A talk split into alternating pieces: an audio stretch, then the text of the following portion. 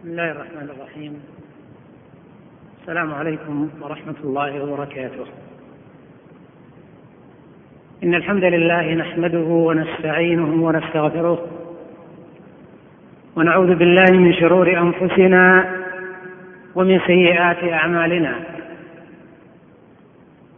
من يهده الله فلا مضل له ومن يضلل فلا هادي له. وأشهد أن لا إله إلا الله وحده لا شريك له. القائل في محكم كتابه ومن يعظم حرمات الله فهو خير له عند ربه. وأشهد أن محمدا عبده ورسوله. القائل فيما صح عنه اتق المحارم اتق المحارم تكن أعبد الناس. اللهم صل وسلم وبارك على نبينا محمد.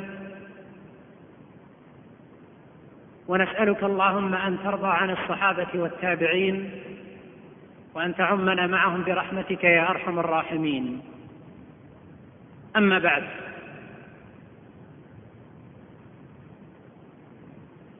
فإن الاستقامة على طاعة الله تعالى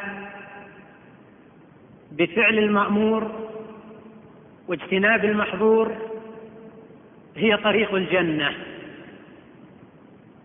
وغاية الكرامة وغاية الكرامة أن يمن الله تعالى على عبده بسلوك المنهج القويم والصراط المستقيم. وإن هذه الاستقامة التي عظم الله أجرها وأجزل ثوابها لا تتم إلا باستقامة القلب والجوارح. وإذا استقام القلب استقامت الجوارح ولا بد.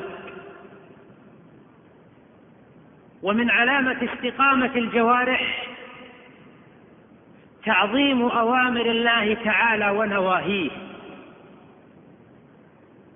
وهذا هو الموضوع الذي أردت أن أتحدث فيه عدولا مني عن الموضوع الذي أعلن وهو الشكر حقيقته وأهميته لأني رأيت أن هذا الموضوع وهو تعظيم أوامر الله ونواهيه نحن في أمس الحاجة إليه.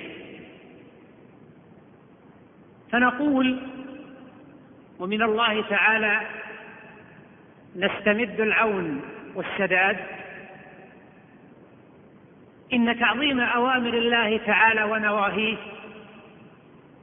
ناشئ من تعظيم من له الأمر والنهي. فإذا عظم الإنسان أوامر الله ونواهيه كان هذا دليلا على تعظيم الله سبحانه وتعالى. ولقد بين الله سبحانه وتعالى في كتابه الكريم ما يترتب على هذا التعظيم من الأجر العظيم فقال تعالى ومن يعظم حرمات الله فهو خير له عند ربه. والآية تكتفي بالخيرية المطلقة ولم تبين نوعية هذه الخيرية لأجل أن يذهب الفهم في تفسيرها كل مذهب.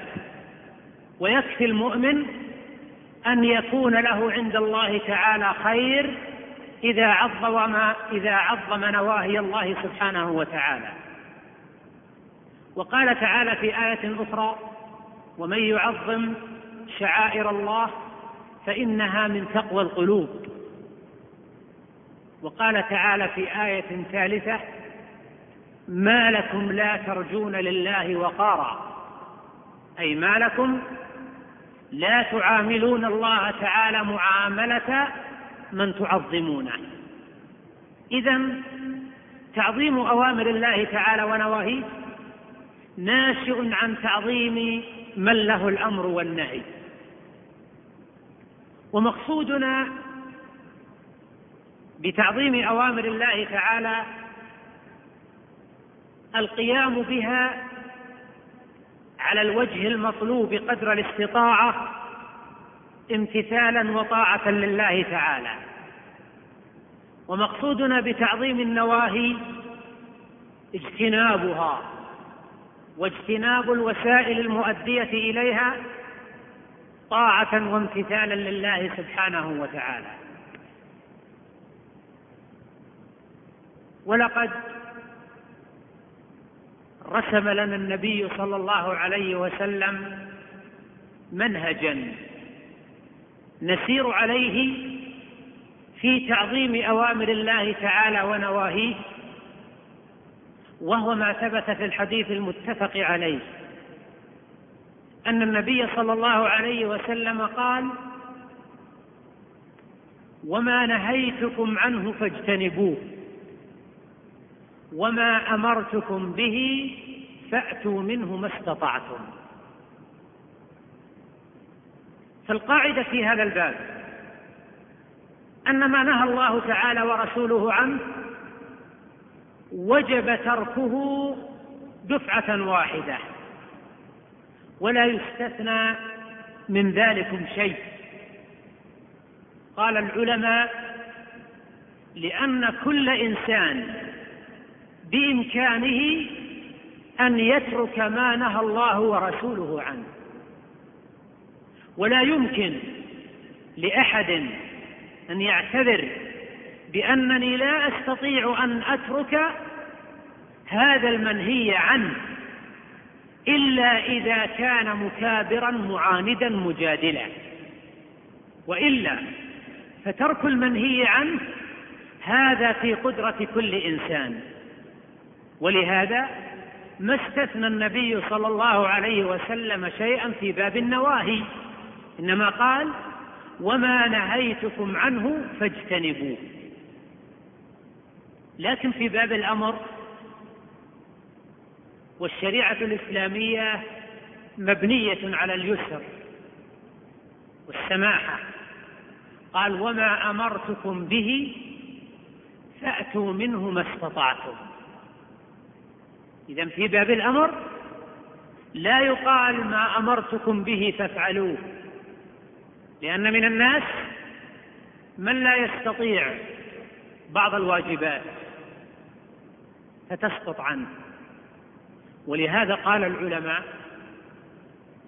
إذا عجز المكلف عن الواجب أو عن بعضه سقط عنه ما عجز عنه.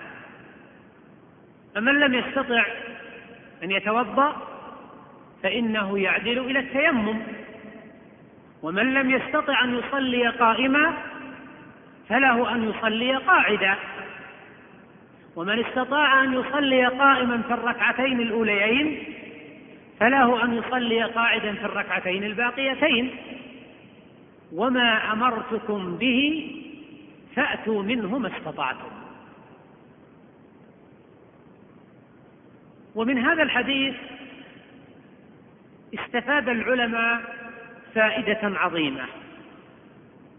قالوا إن ترك النواهي آكد من فعل الأوامر. انتبهوا لهذا. إن ترك النواهي آكد من فعل الأوامر. ليس معنى هذا الغض من الأوامر لا. إنما المقصود أن ترك النواهي أدل على استقامة الإنسان. أيهما أهم فعل الأوامر أو ترك النواهي؟ نعم ترك النواهي أهم.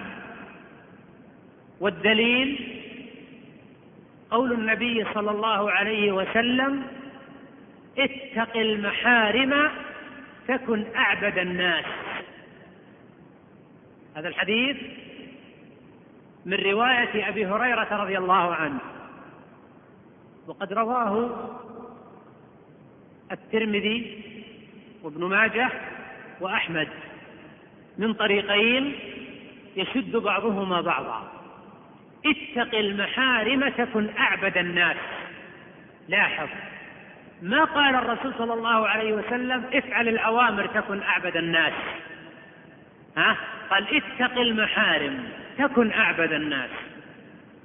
إذا صار المقياس في العبودية أو بمعنى أدق المقياس في تحقيق العبودية ترك ما نهى الله عنه. ترك ما نهى الله عنه. ولهذا قال بعض السلف عبارة تفسر معنى الحديث. قال لا أعمال البر أعمال البر يفعلها البر والفاجر. وأما المعاصي فلا يتركها إلا صديق. تأملوا هذه عبارة جيدة. أعمال البر يعملها البر والفاجر. صحيح. نحن نلاحظ الآن أن أعمال البر وأعمال الخير يعملها الطائعون ويعملها العصاة. حتى العصاة الآن يعملون أعمال البر. قال وأما المعاصي فلا يتركها إلا صديق. إذا هل المقياس فعل الأوامر فقط؟ لا لأن العاصي يفعل الأوامر. إنما المقياس على الصلاح والاستقامة وتحقيق العبودية لرب العالمين أن يترك العبد ما نهى الله ورسوله عنه. ولهذا قال النبي صلى الله عليه وسلم اتق المحارم تكن أعبد الناس. وفي هذا الموضوع أحاول أن أسلط الأضواء على نقطتين أساسيتين. النقطة الأولى ما هي الأسباب والعوامل التي تؤدي بالإنسان إلى تعظيم أوامر الله ونواهيه؟ والنقطة الثانية ما هي العلامة على تعظيم أوامر الله ونواهيه؟ وكأن الإنسان يريد أن يقول أريد أن أعرف هل أنا ممن يعظم أوامر الله ونواهيه أو لا؟ فنعطيك علامات. إن كانت هذه العلامات موجودة عندك فاعلم أنك ممن يعظم أوامر الله ونواهيه. وإن لم تكن موجودة عندك فعليك أن تراجع الحساب مع نفسك. أما الأسباب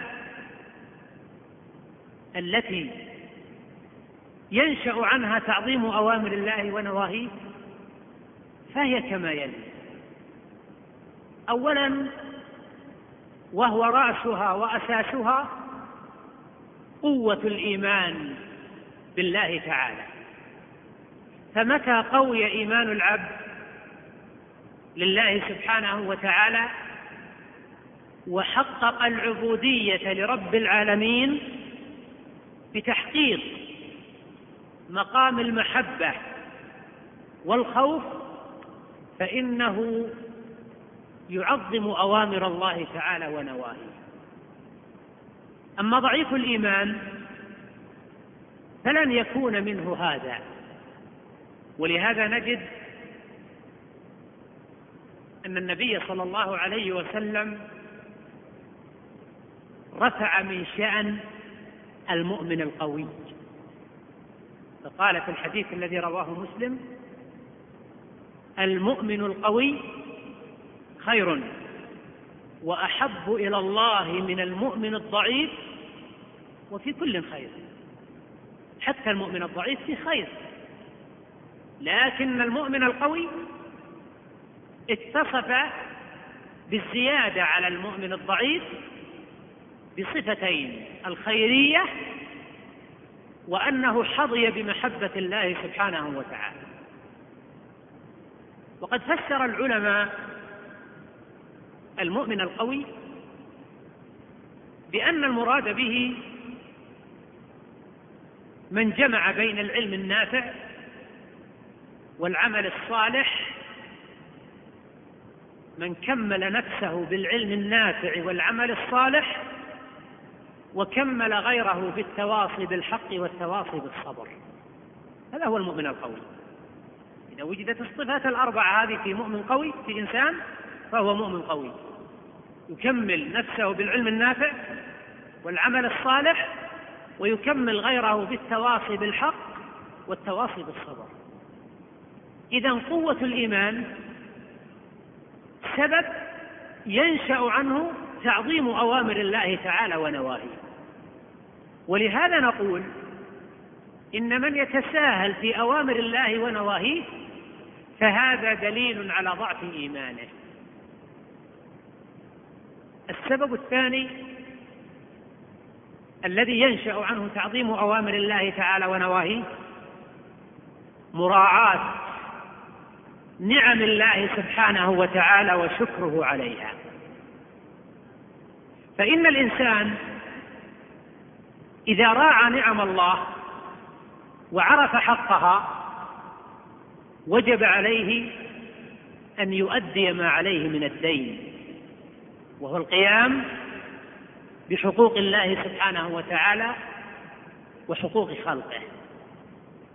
الإنسان يأكل نعم الله ويأكل الخيرات فإن كان راعى هذه النعم وقام بشكرها فإنه سيعظم أوامر الله تعالى ونواهيه. لأن من أركان الشكر التي أخل بها كثير من الناس في زماننا هذا شكر الجوارح. وإن شئت قل الشكر العملي. فالشكر العملي عنوان وترجمان. يفيد أن هذا الإنسان ممن يعظم أوامر الله تعالى ونواهيه. لأنه شكر الله سبحانه وتعالى شكرا عمليا على نعمه الظاهرة والباطنة. ومن أسباب تعظيم أوامر الله العلم بأثر الطاعة وأثر المعصية. فإن الإنسان إذا كان قوي العلم بما للطاعة من آثار في الدنيا والآخرة عمل الطاعة. وإذا كان عنده قوة علم بأثر المعصية في الدنيا والآخرة ترك المعصية. فالإنسان الذي يعظم أوامر الله ونواهيه هذا دليل على أنه قد قوي علمه بثواب المعصية بأثر المعصية وثواب الطاعة. أما إذا كان الإنسان يتساهل في أوامر الله ونواهيه فهذا دليل على ضعف علمه بأثر الطاعة وأثر المعصية. وإن كان عنده علم فإننا ننزل هذا العلم منزلة العدم لأنه إذا كان عندك علم بأثر الطاعة فعليك أن تعمل الطاعة. وإذا كان عندك علم بأثر المعصية فعليك أن تترك المعصية. ومن الأسباب التي تجعل الإنسان يعظم أوامر الله ونواهيه شرف النفس وزكاؤها من أن يدنسها صاحبها بالمعصية وذل المخالفة. فإن ذوي النفوس الشريفة لا يرضون أن يدنسوا نفوسهم بمعصية الله سبحانه وتعالى. ولهذا قال تعالى قد أفلح من زكاها وقد خاب من دساها. قد أفلح من تزكى وذكر اسم ربه فصلى. فصاحب الطاعة شريف النفس وصاحب المعصية ذليل النفس قد دنسها ودساها. فهذه بعض من الأسباب التي ينشأ عنها تعظيم أوامر الله تعالى ونواهيه. فإذا وجد عند الإنسان قوة الإيمان ومراعاة نعم الله تعالى وقوة العلم بأثر الطاعة والمعصية وشرف النفس وزكاؤها فإن هذه الأسباب والعوامل ينشأ عنها تعظيم أوامر الله تعالى ونواهيه. فإذا ما أردت أن تختبر نفسك هل أنت ممن يعظم أوامر الله ونواهيه؟ فعليك أن تستمع للعلامات التالية. وأبدأ أولا بعلامات تعظيم أوامر الله تعالى.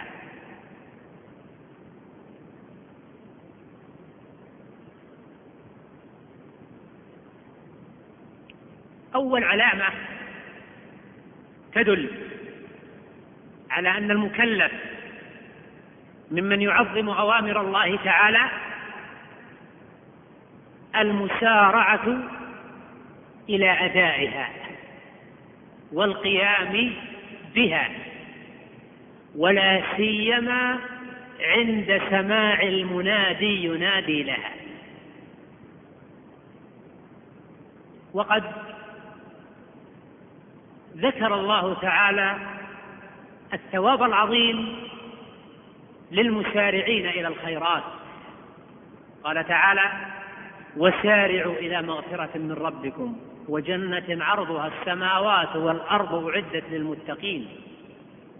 وقال تعالى في آية أخرى فاستبقوا الخيرات. وأثنى الله تعالى على الصفوه من عباده بأنهم يسارعون في الخيرات وهم لها سابقون. إن المسارعة إلى أوامر الله تعالى والقيام بها لهو أعظم دليل على تعظيم الأوامر. لأن هذه المسارعة هي دليل على الاهتمام وهذا موجود في دنيا الناس. في دنيا الناس الآن أي إنسان يبادر إلى عمل دنيوي دليل على ماذا؟ دليل على الاهتمام بهذا العمل الدنيوي. فتعظيم أوامر الله تعالى علامتها أن تسارع إلى أدائها وإلى القيام بها. وخير ما يمثل به لذلك الصلوات الخمس. عندما يسمع الإنسان المنادي ينادي حي على الصلاة حي على الفلاح فينهض إلى الصلاة مسارعا راغبا في الطاعة راجيا ثواب الله سبحانه وتعالى. ولهذا قال بعض السلف إن من تعظيم شأن الصلاة الإتيان إليها قبل الإقامة. ومن الصلوات التي تعتبر مقياسا لتعظيم أوامر الله تعالى صلاة الفجر التي عظم النبي صلى الله عليه وسلم شأنها وأجرها. ونسوق ترغيبا وترهيبا. ترغيب يشوق المصلين صلاة الفجر مع المسلمين إلى قصور الجنة. وإلى رؤية الله سبحانه وتعالى في الدار الآخرة التي هي أعظم نعيم بعد دخول أهل الجنة الجنة. وترهيب ينخلع منه فؤاد الإنسان إذا ألقى السمع وهو شهيد. يقول النبي صلى الله عليه وسلم للصحابة وقد كان جالسا معهم في ليلة من ليالي البدر إنكم ستنظرون إلى ربكم. كما تنظرون إلى هذا القمر لا تضامون في رؤيته.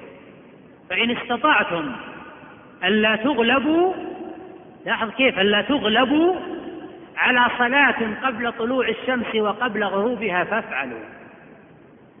فالمحافظة على صلاة الفجر وصلاة العصر مع جماعة المسلمين هذا سبب من أسباب رؤية الله سبحانه وتعالى في الدار الآخرة. وإذا كان الإنسان لا يتأثر لمثل سماع هذا الحديث فمتى يتأثر؟ النبي صلى الله عليه وسلم اعتبر المتخلف عن صلاة الفجر متصفا بصفة من صفات المنافقين. والله تعالى أخبر في القرآن أن المنافقين يصلون ولا يأتون الصلاة إلا وهم كسالى. وإذا قاموا إلى الصلاة قاموا كسالى. فهم يصلون والصلوات كلها ثقيلة عليهم. لكن الفجر والعشاء أثقل. أثقل الصلاة على المنافقين صلاة الفجر وصلاة العشاء ولو يعلمون ما فيهما من الأجر والثواب لأتوهما ولو حظوا فالمنافق شاك في ثواب الله تعالى المرتب على صلاة الفجر. فيخشى أن المتخلف عن صلاة الفجر مع المسلمين أن يكون ممن اتصف بصفات المنافقين وأن يكون ممن شك في, في ثواب الله تعالى المرتب على هذا الصلاة أو على هذه الصلاة. وكيف يهنأ الإنسان بالنوم وقد بيت النية على أنه لن يصلي الفجر مع المسلمين؟ وهل يرضى أن تكون النومة هي النومة؟ يقول تعالى الله يتوفى الأنفس حين موتها. والتي لم تمت في منامها. إذا النوم وفاة. فإذا ما نام الناس صاروا قسمين. فيمسك التي قضى عليها الموت. يمسكها أين؟ في المنام. ينام وهذه النومة اتصلت بالدار الآخرة الآن ما قام من نومه. فيمسك التي قضى عليها الموت يعني يمسك الروح فلا تعود إلى الإنسان عند الاستيقاظ. ويرسل الأخرى إلى أجل مسمى. الإنسان الثاني اللي ما قدر الله أنه يموت في المنام يرسل الله إليه روحه فيستيقظ من منامه ويقوم ولكن إلى أجل مسمى. فإذا كان الإنسان لا يدري إذا نام هل هو من الأولين الذين تقبض أرواحهم في منامهم أو من الآخرين؟ فكيف ينام قد بيت النية على أنه لن يصلي الفجر؟ وهل يرضى أن يبعث يوم القيامة على نيته وأنه بعث على نية أنه لم يصلي الفجر؟ قم للصلاة إذا المؤذن نادى. وحذار تسلم للرقود قيادا. إن الصلاة هي الحياة لمؤمن يرجو إلى بار الحياة معادا. وأنا طلت في هذه الجزئية لأني أرى أنها من الأهمية بمكان. فأقول من علامة تعظيم أوامر الله تعالى المسارعة إلى أدائها والمبادرة بها. ولقد ضرب لنا صحابة رسول الله صلى الله عليه وسلم المثل الأعلى. فكانوا يسارعون إلى أوامر الله تعالى وإلى أوامر رسوله صلى الله عليه وسلم بمجرد ما يسمعون. لما صرفت القبلة وكان أهل قبع لم يعلموا بتحويل القبلة من بيت المقدس إلى الكعبة كما في حديث البراء بن عازم فجاء إنسان إلى أهل قبى فإذا هم يصلون العصر إلى بيت المقدس. فقال أشهد أني صليت مع رسول الله صلى الله عليه وسلم العصر إلى الكعبة. فاستداروا في صلاتهم. حتى أنه ورد في بعض الروايات قال فاستداروا وهم ركوع في صلاة العصر. ما انتظروا حتى أن يرفعوا من الركوع. من تعظيم أوامر الله سبحانه وتعالى استداروا وهم في أثناء الصلاة. ولم ينتظروا حتى الفراغ من الصلاة بل ولم ينتظروا حتى الرفع من الركوع. مثال آخر في صحيح مسلم يأخذ النبي صلى الله عليه وسلم خاتما من ذهب من يد أحد الصحابة ويلقيه على الأرض ويقول يعمد أحدكم إلى جمرة من نار فيضعها في يده ثم قام النبي صلى الله عليه وسلم. فقال الصحابة لصاحب الخاتم خذ خاتمك انتفع به. يعني ما هو لازم إنك تلبسه انتفع به بعه قال والله لا آخذه أبدا. وقد ألقاه رسول الله صلى الله عليه وسلم. ما يلتمسون الأعذار ولا يلتمسون التأويلات إنما هي الصراحة في تعظيم الأوامر. وهكذا في غزوة خيبر لما حرمت الحمر الأهلية والقدور تطبخ باللحم فينادي المنادي إن الله ورسوله ينهيانكم عن لحوم الحمر الأهلية. فتلقى القدور ويفرغ ما بها على الأرض وإنها لتفور باللحم. وما التمس الصحابة رضي الله عنهم تأويلا ولا خروجا من هذا. وليس هذا خاصا بالرجال بل ضربت نساء الصحابة المثل الأعلى في تعظيم الأوامر. فلما نزل قوله تعالى وليضربن بخمرهن على جيوبهن جئنا إلى مروطهن وشققنها واختمرن بها في الحال. ولا قالت المرأة ما معي خمار. شقت ما معها وجعلته على هيئة خمار مسارعة إلى امتثال الأمر الإلهي من الله سبحانه وتعالى.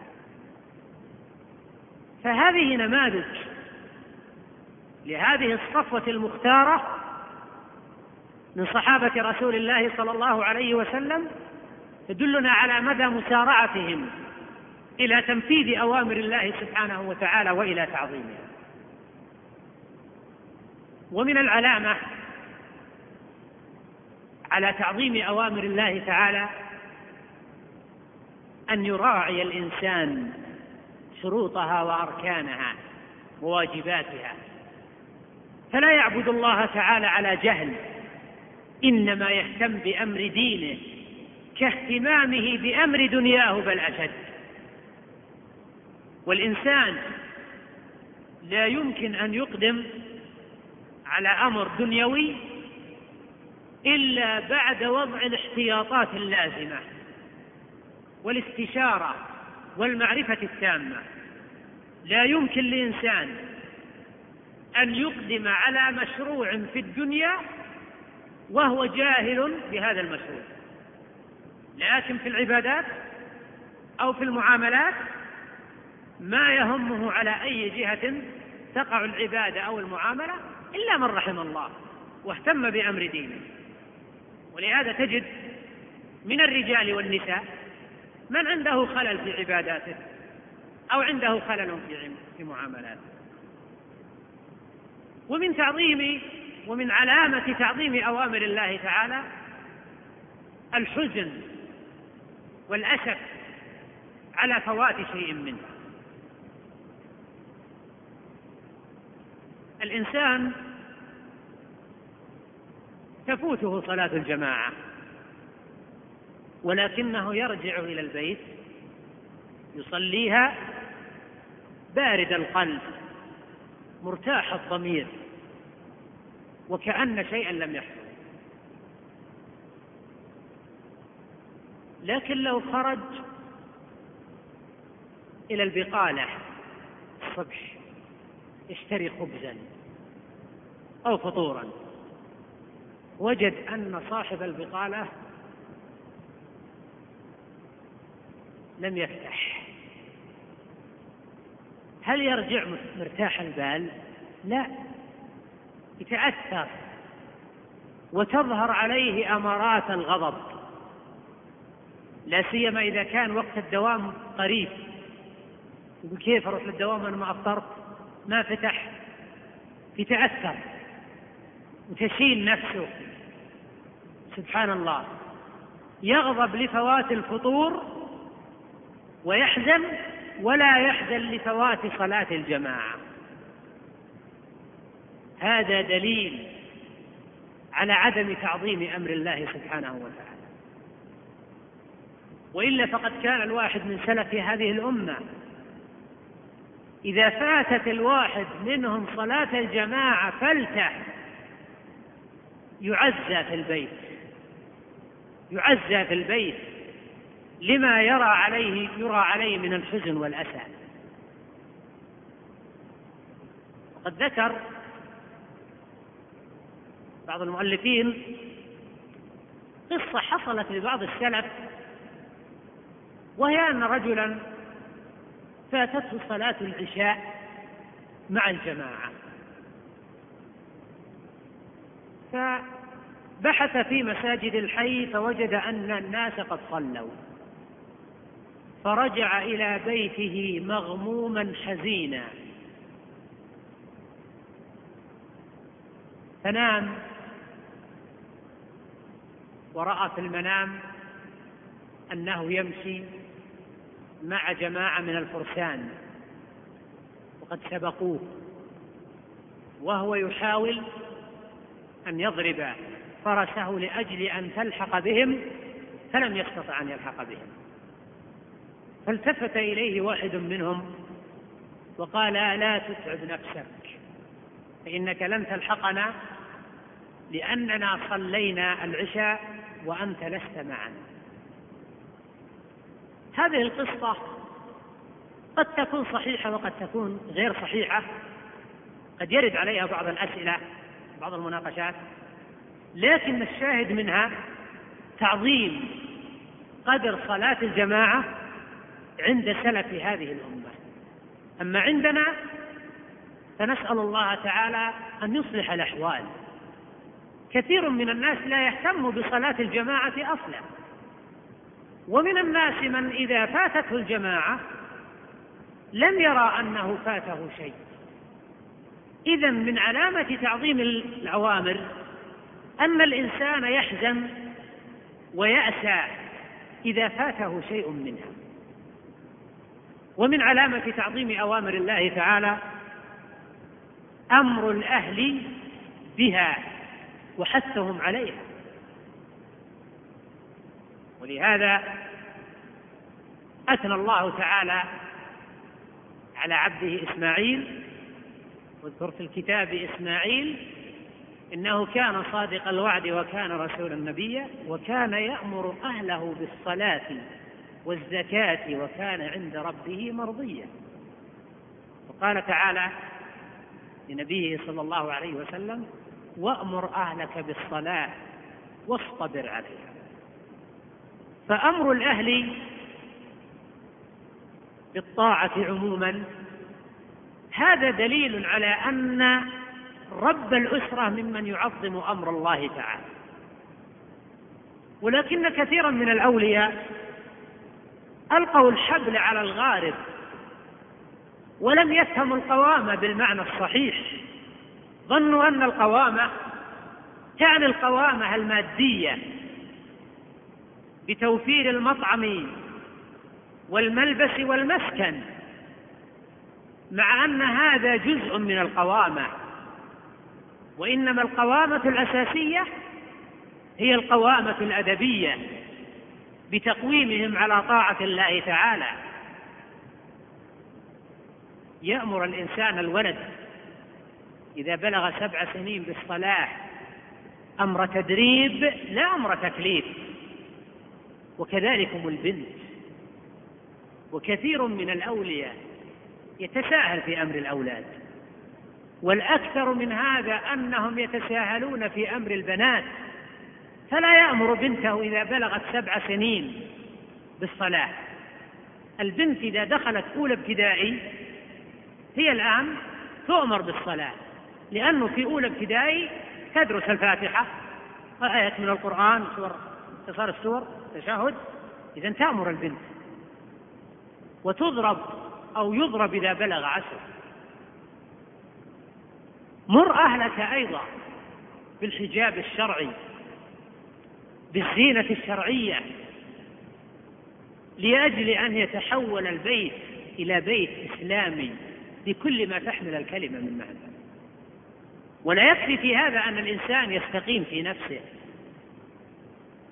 لأن مسؤولية الإنسان نحو أسرته وأهله مسؤولية عظيمة وكلكم يعرف هذا. ولكن المعرفة شيء والتطبيق شيء آخر. ومن علامة تعظيمك لأوامر الله تعالى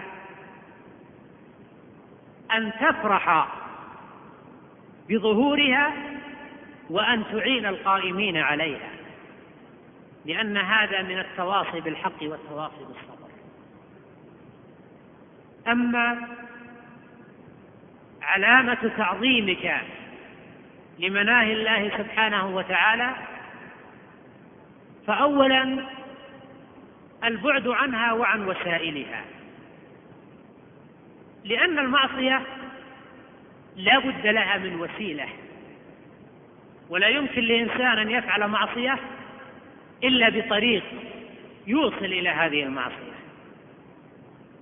ولا يتم لإنسان اجتناب المعاصي إلا إذا اجتنب الوسائل المؤدية إليها.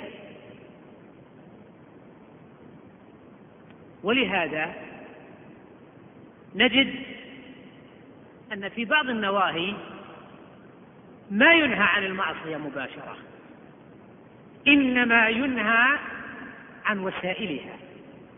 قال تعالى ولا تقربوا الزنا. ولا ريب أن الزنا لا يحصل إلا بوسائل. كالخلوة بالمرأة الأجنبية والنظر إليها أو مخاطبتها على وجه لا يحل أو من جانب المرأة تتبرج تظهر ما أمر الله بستره هنا تقع الجريمة. ولهذا قال النبي صلى الله عليه وسلم إياكم والدخول على النساء. النهي عن الدخول للنساء ليس نهيا لذاته. إنما لأن الدخول على النساء وسيلة إلى وقوع الفاحشة ولهذا لما قال أحد الصحابة أفرأيت الحمو يا رسول الله؟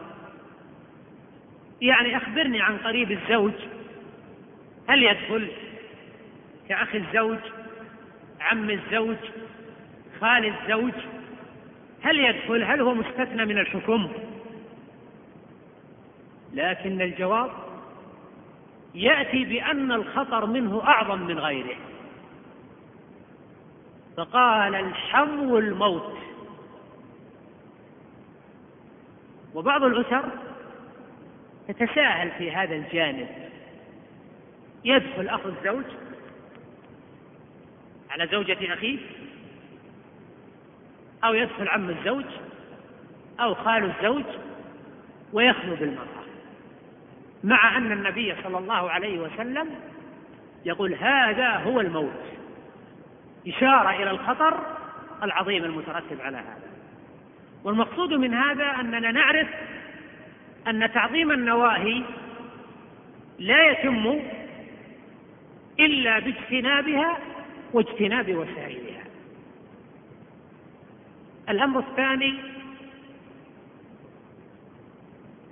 عدم قرب من يتعاطى المعاصي.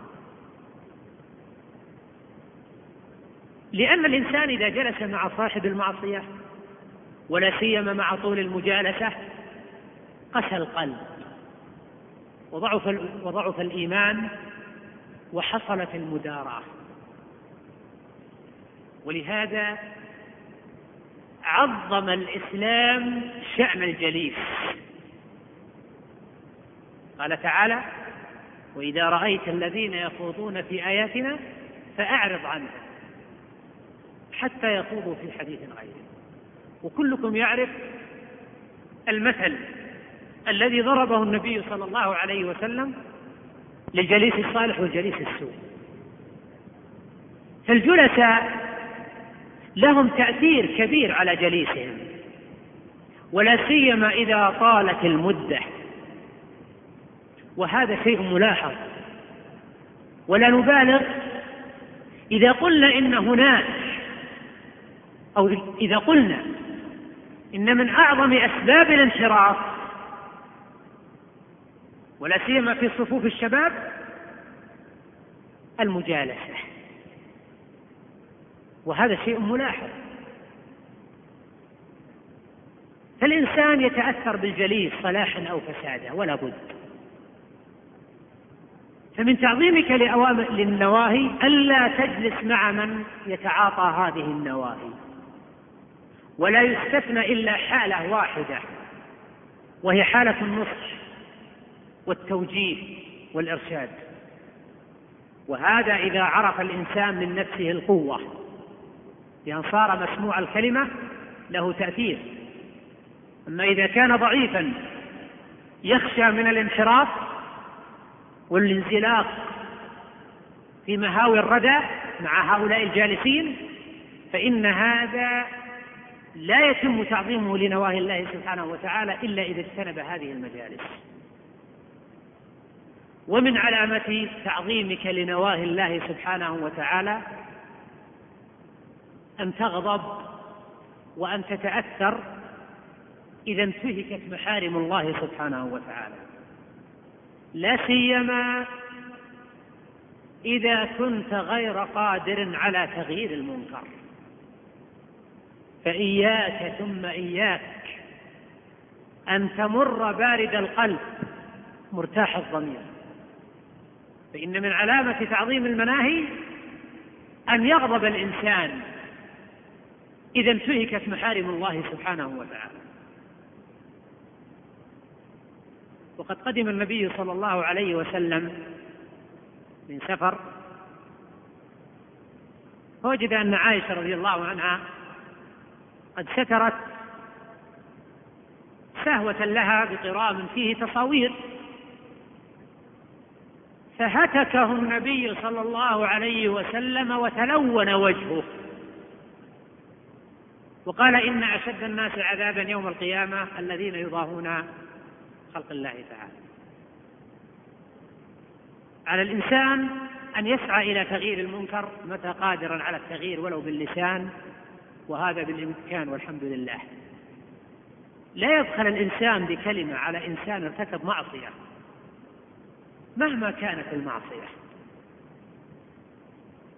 إنسان يشرب دخان كلمة بسيطة يا أخي الدخان مضر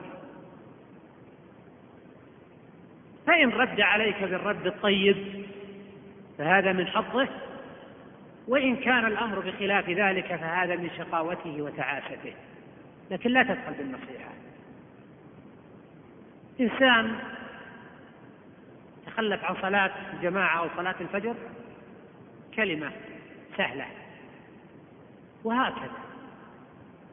فإن هذا يدل على تعظيم كلمناه الله سبحانه وتعالى.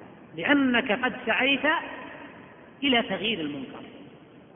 فإن ضعفت عن التغيير باللسان فالنبي صلى الله عليه وسلم قال فليغيره بقلبه. وتغيير القلب نحن لا نستطيع أن نطلع عليه ولكن من علامته أن يظهر عليك أمارات الحزن, أمارات الحزن والأسى لكونك ترى هذا المنكر ولا سبيل لك إلى تغييره. ومن علامات تعظيم مناهي الله سبحانه وتعالى أن تنهى أهلك عنها. ومن عنده تساهل في أوامر الله تعالى ونواهيه فعليه أن يخاطب نفسه مخاطبة لطيفة. ويقول من عصيت؟ من تساهلت بأمره؟ الإنسان في الدنيا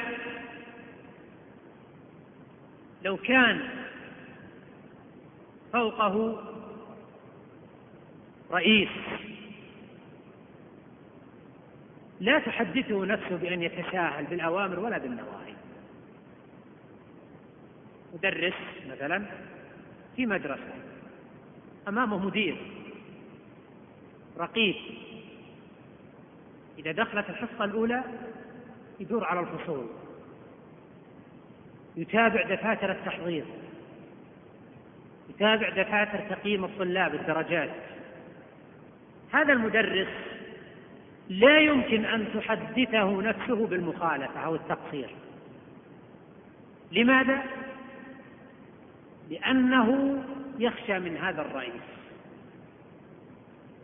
فالإنسان الذي عنده تساهل في أوامر الله تعالى أو نواهيه عليه أن يعرف عظمة من له الأمر والنهي. فيقول إذا كنت يا نفسي لا تعصين أو لا تقصرين في أوامر الرئيس أو نواهيه فكيف تقصرين في أوامر الله تعالى ونواهيه؟ يتخلف عن صلاة الفجر. يقوم من مقامه من منامه وقت الدرس الأول ينقرها ركعتين لا يذكر الله إلا قليلا ويهرول إلى المدرسة خشية أن يقفل دفتر التحضير قبل الحضور. الإنسان يخاطب نفسه مثل الخطاب هذا. ثانيا من عنده تساهل في أوامر الله تعالى ونواهيه. عليه أن يتوب في الحال. التوبة كما تعلمون واجبة على الفور لأمرين. الأمر الأول لأن الإنسان لا يدري متى يموت. وإلا فالتوبة مقبولة إلى أن تغرغر. فإذا كان عندك علم بالوقت الذي ستغرغر فيه فتوبتك قبل الغرغرة مقبولة. لكن إذا كان الإنسان لا يدري متى يموت وقد كثر موت الفجأة في آخر الزمان فعلى الإنسان أن يجدد التوبة في كل لحظة. ولا يخرج من بيته راكبا سيارته إلا وقد أعلن التوبة إلى الله تعالى من جميع من جميع الذنوب والمعاصي. يحصل له حادث في الطريق فيموت. وأنا لو سألتكم وأنا المسؤول الأول هل منا معشر الحاضرين إنسان يسره أن يموت على الحالة التي هو عليها الآن؟ ها؟ هل فيكم أحد يقول والله أنا ما خليت شيء من أعمال الخير؟ أبد أنا ما عندي مانع أن يموت على حالتي الآن. ما أظن أحد يقول هذا. لأن الطائع المستقيم يريد الزيادة والعاصي المنحرف يريد التوبة. ولهذا لو قيل لأعبد الناس إنك ستموت بعد أسبوع ما بقي على طاعته. لصار عنده من الزيادة الشيء الكثير. إذا فلنستعد للموت ما دام أننا نوقن بالموت. فمن عنده تساهل في أوامر الله تعالى ونواهيه فعليه أن يعلن توبة في الحال من هذا المكان الطيب. يعلن توبة. لأنه لا يدري متى يموت هذا الأمر الأول كما قلت لكم. والأمر الثاني لأن السيئات تجر أخواتها. تجر أخواتها. ولهذا تجد العاصي ما يعصي الله تعالى دفعة واحدة. كل معصية ترقق الطريق للمعصية الثانية. وما أحسن ما قاله بعض السلف. إذا رأيت الرجل يعمل الحسنة فاعلم أن له عندها أخوات. وإذا رأيت الرجل يعمل السيئة فاعلم أن له عندها أخوات. وفرق بين الأخوات من النوع الأول والأخوات من النوع الثاني. ولهذا أرشدنا النبي صلى الله عليه وسلم إلى أن الإنسان إذا عمل سيئة يتبعها بالحسنة. معاذ كما في حديث إسناده حسن جاء إلى النبي صلى الله عليه وسلم وقال يا رسول الله إني أريد سفرا فأوصني. قال اعبد الله لا تشرك به شيئا. قال زدني يا نبي الله. زدني يا نبي الله. قال إذا أسأت فأحسن. قال زدني يا نبي الله. قال استقم وليحسن خلقك. فالإنسان ليس معصوما من الذنوب والمعاصي. إنما العيب أن الإنسان يصر على المعصية. ولهذا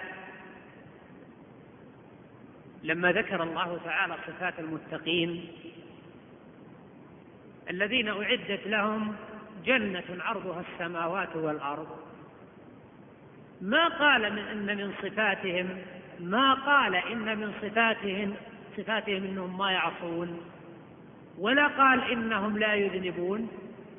والذين إذا فعلوا فاحشة أو ظلموا أنفسهم ذكروا الله فاستغفروا لذنوبهم.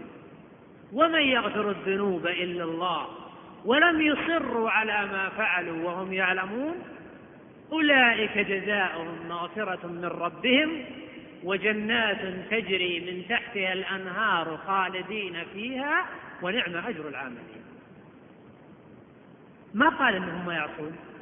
يعصون لكن مزيتهم أنهم لا يصرون بل يسارعون إلى التوبة والإقلاع والندم على ما هو.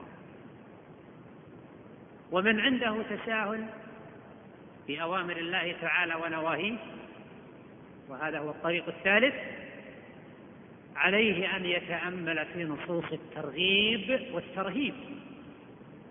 يقرأ القرآن ويعيش في ظلال القرآن.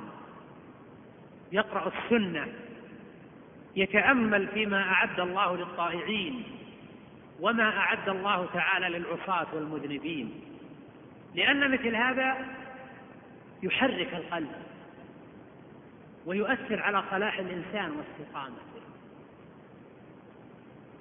ومن عنده تساهل في أوامر الله تعالى ونواهيه فعليه أن يكثر من جلوس من الجلوس في مجالس الذكر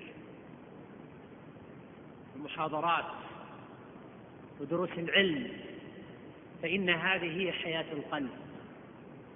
وعليه أن يعلم علم اليقين. أنه إن لم يعمل بما علم فإنه سيسأل عن ذلك يوم القيامة.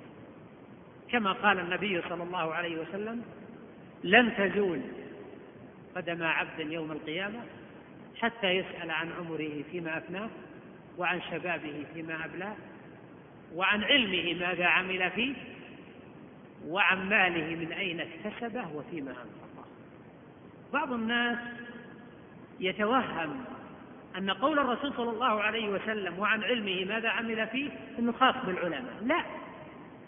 كل من علم شيئا ولم يعمل به فهو حجة عليه. وهو داخل في قوله صلى الله عليه وسلم وعن علمه ماذا عمل به أكتفي بهذا القدر. وأسأل الله سبحانه وتعالى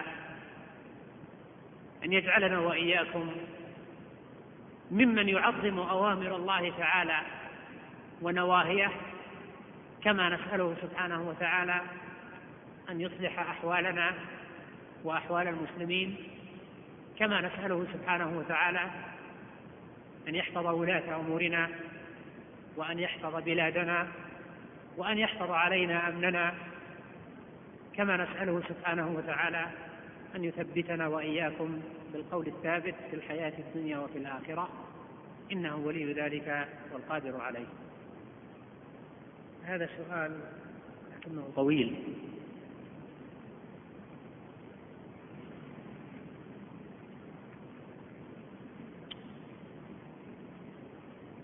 هذا يقول إنني أحب العلماء بعد المقدمة المقدمة والدعاء جزاه الله خيرا. يقول إنني أحب العلم والعلماء طلبة العلم وأسعى قدر استطاعتي أن أتعلم والحمد لله. ولكن بين الحين والحين فترات تشعر الانسان فيها بالملل يتكاسل عن طلب العلم ويحدث من خلال هذا الوقوع في بعض المعاصي الصغيرة ويحدث الإنسان من خلالها ضيق وهم لا يعلم مداه إلا الله. نعم فهل من علاج في حالتي حتى أستطيع أن أستمر على هذا الخير الذي يشعر به الإنسان؟ آه، اما بالنسبة إلى الجزئية الأولى من السؤال فلا شك أن طلب العلم أنه واجب على كل مسلم وعلى كل مسلمة. وأعني بذلك بادئ ذي بدء العلم الشرعي الذي يعبد الإنسان ربه سبحانه وتعالى من خلاله على بصيرة. وطلب العلم هذا ليس بالأمر الهين وكما قال العلماء إن العلم إذا أعطيته كلك أعطاك بعضه فعلى الإنسان الا يتضايق من طول المدة ولا يتطاول طول الطريق.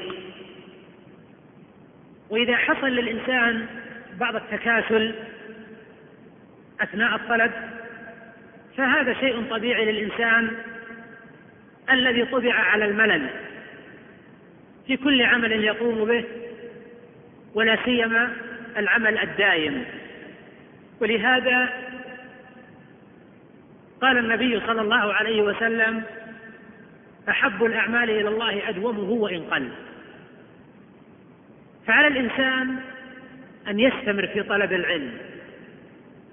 وحتى لو حصل له بعض التكاسل فعليه أن يسلك فنا آخر يشجعه على الاستمرار في الطلب.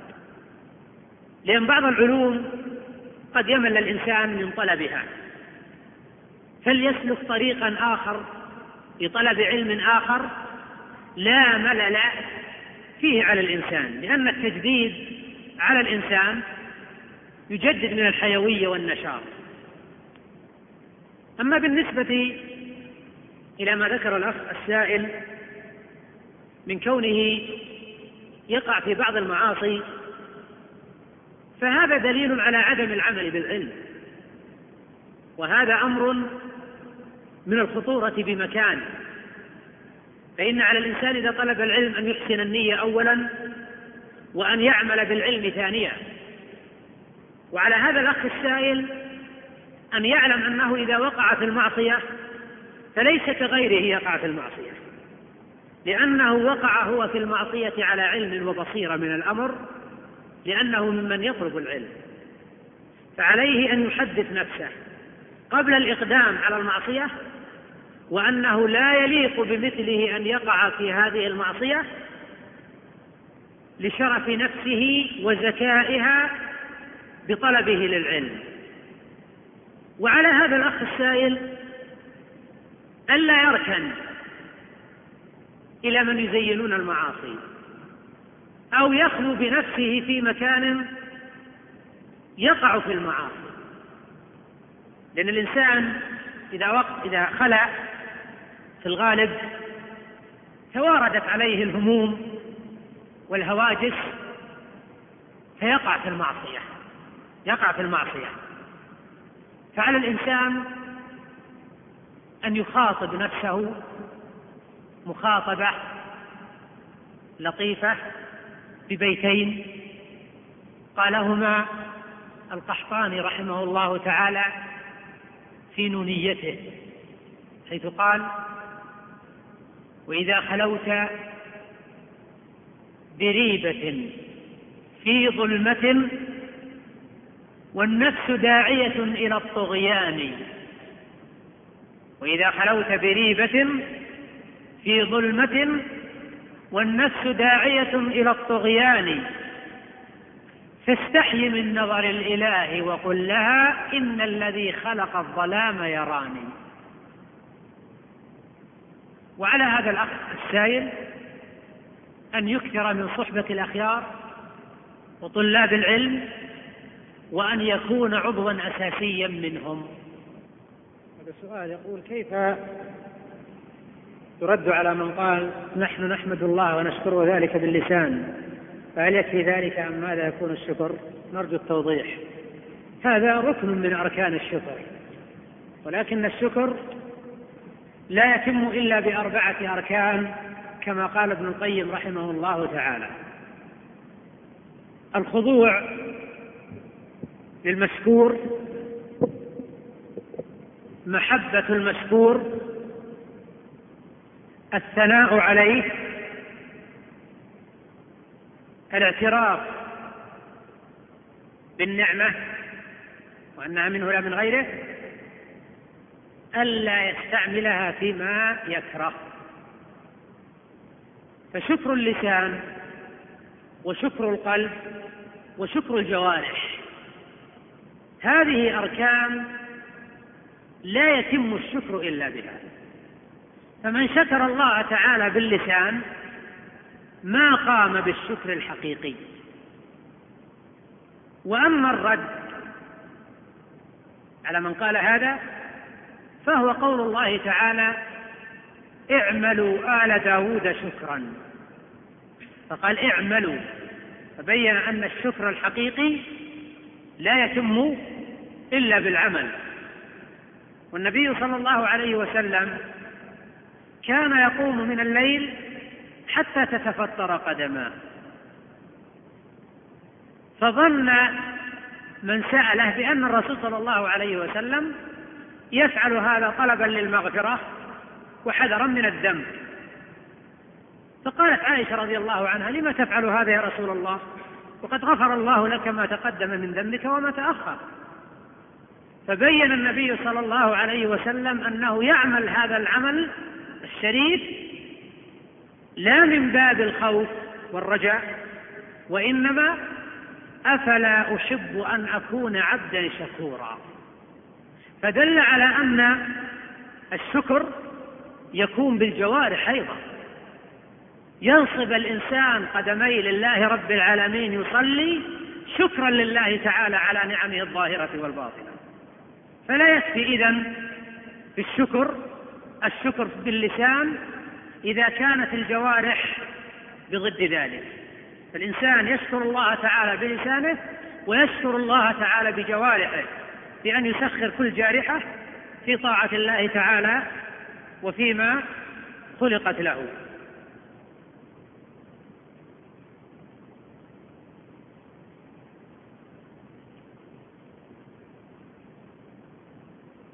نعم هذا يسأل عن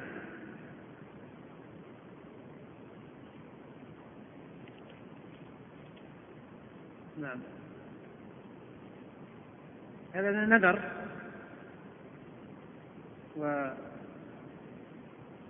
ويسأل خلاص السؤال إنه هل يعني يصرف النذر الجهة التي نذرها أو يصرفها إلى أي جهة أخرى؟ إنه ذكر هنا نعم ذكر هنا صدقة للمجاهدين. نعم. فإذا كان نذر الصدقة لمكان معين فإن النذر لا يتم إلا بإخراج الصدقة لهذا المكان المعين. أما إذا كان النذر مطلقا فله أن يصرف النذر إلى أي جهة كانت. ما حكم الفتوى بغير علم؟ نعم. وإذا قلت لا يجوز ذلك قال علي. فما حكم ذلك؟ هذا لا يجوز. الفتوى بغير علم هذه أمرها خطير. قرنها الله تعالى بالشرك. وأن تشركوا بالله ما لم ينزل به سلطانا وأن تقولوا على الله ما لا تعلمون. وقال تعالى في آية أخرى ولا تقولوا لما تصف ألسنتكم الكذب هذا حلال وهذا حرام. لتفتروا على الله الكذب. إن الذين يفترون على الله الكذب لا يفلحون. فالفتوى بغير علم هذه من الخطر بمكان. ولا يكفي أن الإنسان يقول علي. لا. كيف عليك؟ يعني أنت تتحمل المسؤولية ولكن كيف تضلل غيرك؟ فلا يجوز لإنسان أن يفتي بغير علم. ومع الأسف كثر التساهل بالفتوى في زماننا هذا. وأصبح الإنسان إذا كان عنده علم بسيط يفرح أن أحد يسأله فيفتيه. ولو لم يكن عنده علم. فعلى الإنسان أن يحذر هذا وأن يقرأ النصوص الدالة على التحذير من الفتوى بغير علم وأن يقرأ في كتب العلماء الذين بحثوا في موضوع الفتوى لأجل أن يقف على كلامهم وتحذيرهم من الفتوى بغير علم.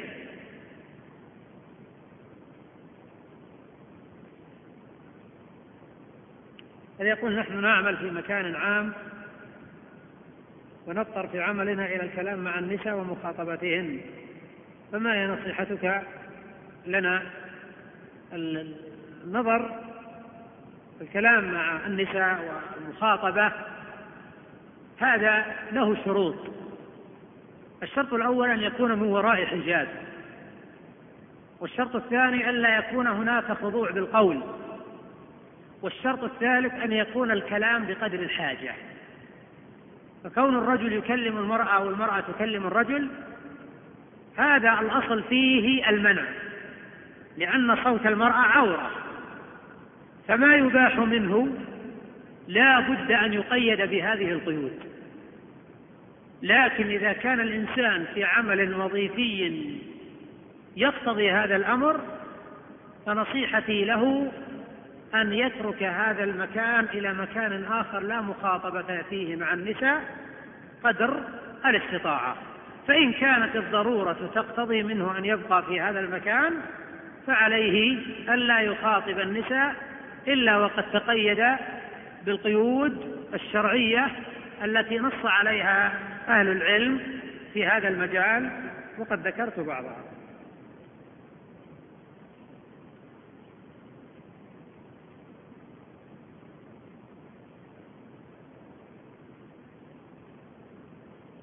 هذا سؤال مرة الجواب عليه.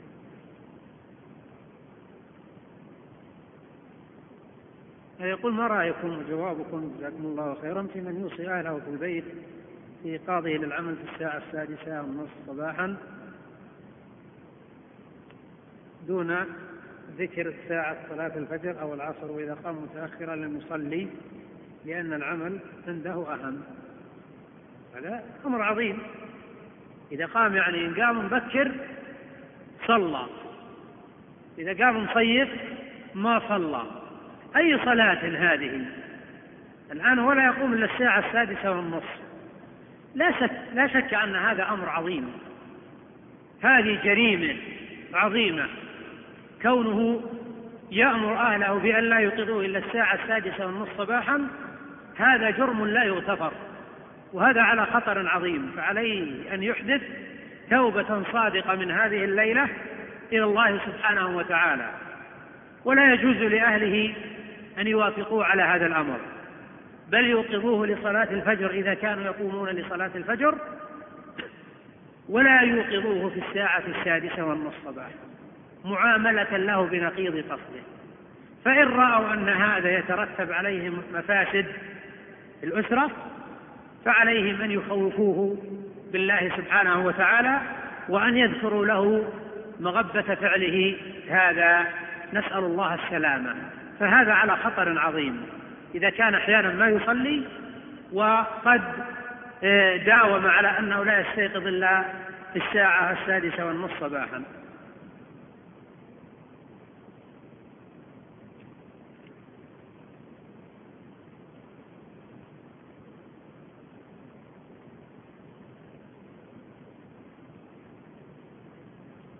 هذا يسأل عن إنسان أحرم في جدة إذا كان السؤال هكذا وقال بات عند صديق له حتى الصباح وذهب إلى مكة.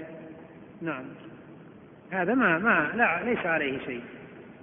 أقول هذا ليس عليه شيء لم يفعل محظورا إذا كان المقصود السؤال عن مجرد البيان.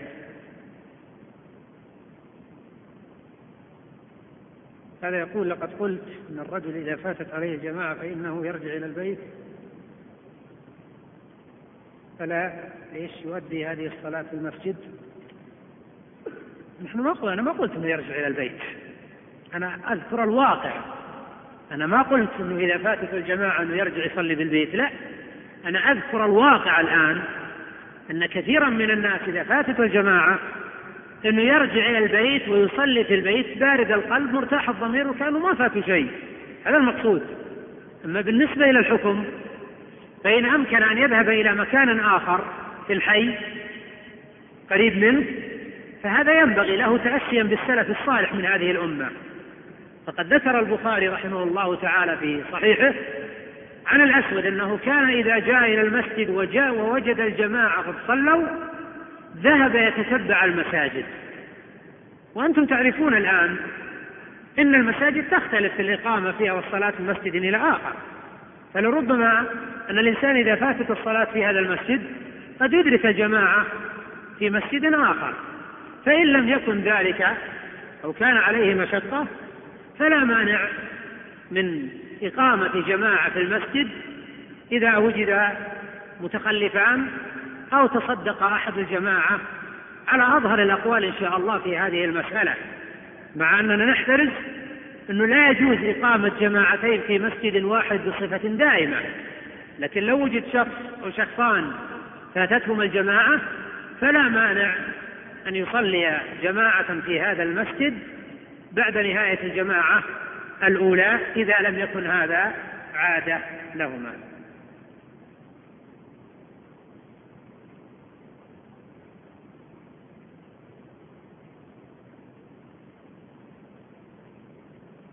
هذا يسأل يقول من غير هذه المدينة وأقام فيها بضع أيام وكانت النية العمرة قبل رجوعنا إلى منطقتنا وبقي على رجوعنا بضع أيام فهل نحرم من المنزل أو نرجع إلى الميقات؟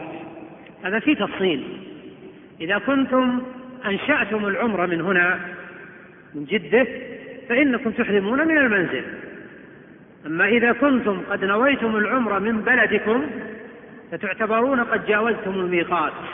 فلا بد من الرجوع إلى الميقات والإحرام منه. أما إذا كنتم ما نويتم العمرة إلا بعد إقامتكم في جدة كان تكونون مثلا قلتم نذهب إلى جدة وإن يسر الله أو زادت المدة نأخذ عمرة. فإنكم في هذه الحال يكون حكمكم حكم أهل جدة تحرمون منها. نكتفي بهذا القدر. ونسأل الله تعالى أن يوفقنا وإياكم للعلم النافع والعمل الصالح. وصلى الله على نبينا محمد وعلى آله وأصحابه أجمعين. السلام عليكم ورحمة الله وبركاته. مع تحيات دار البلاغ للإنتاج والتوزيع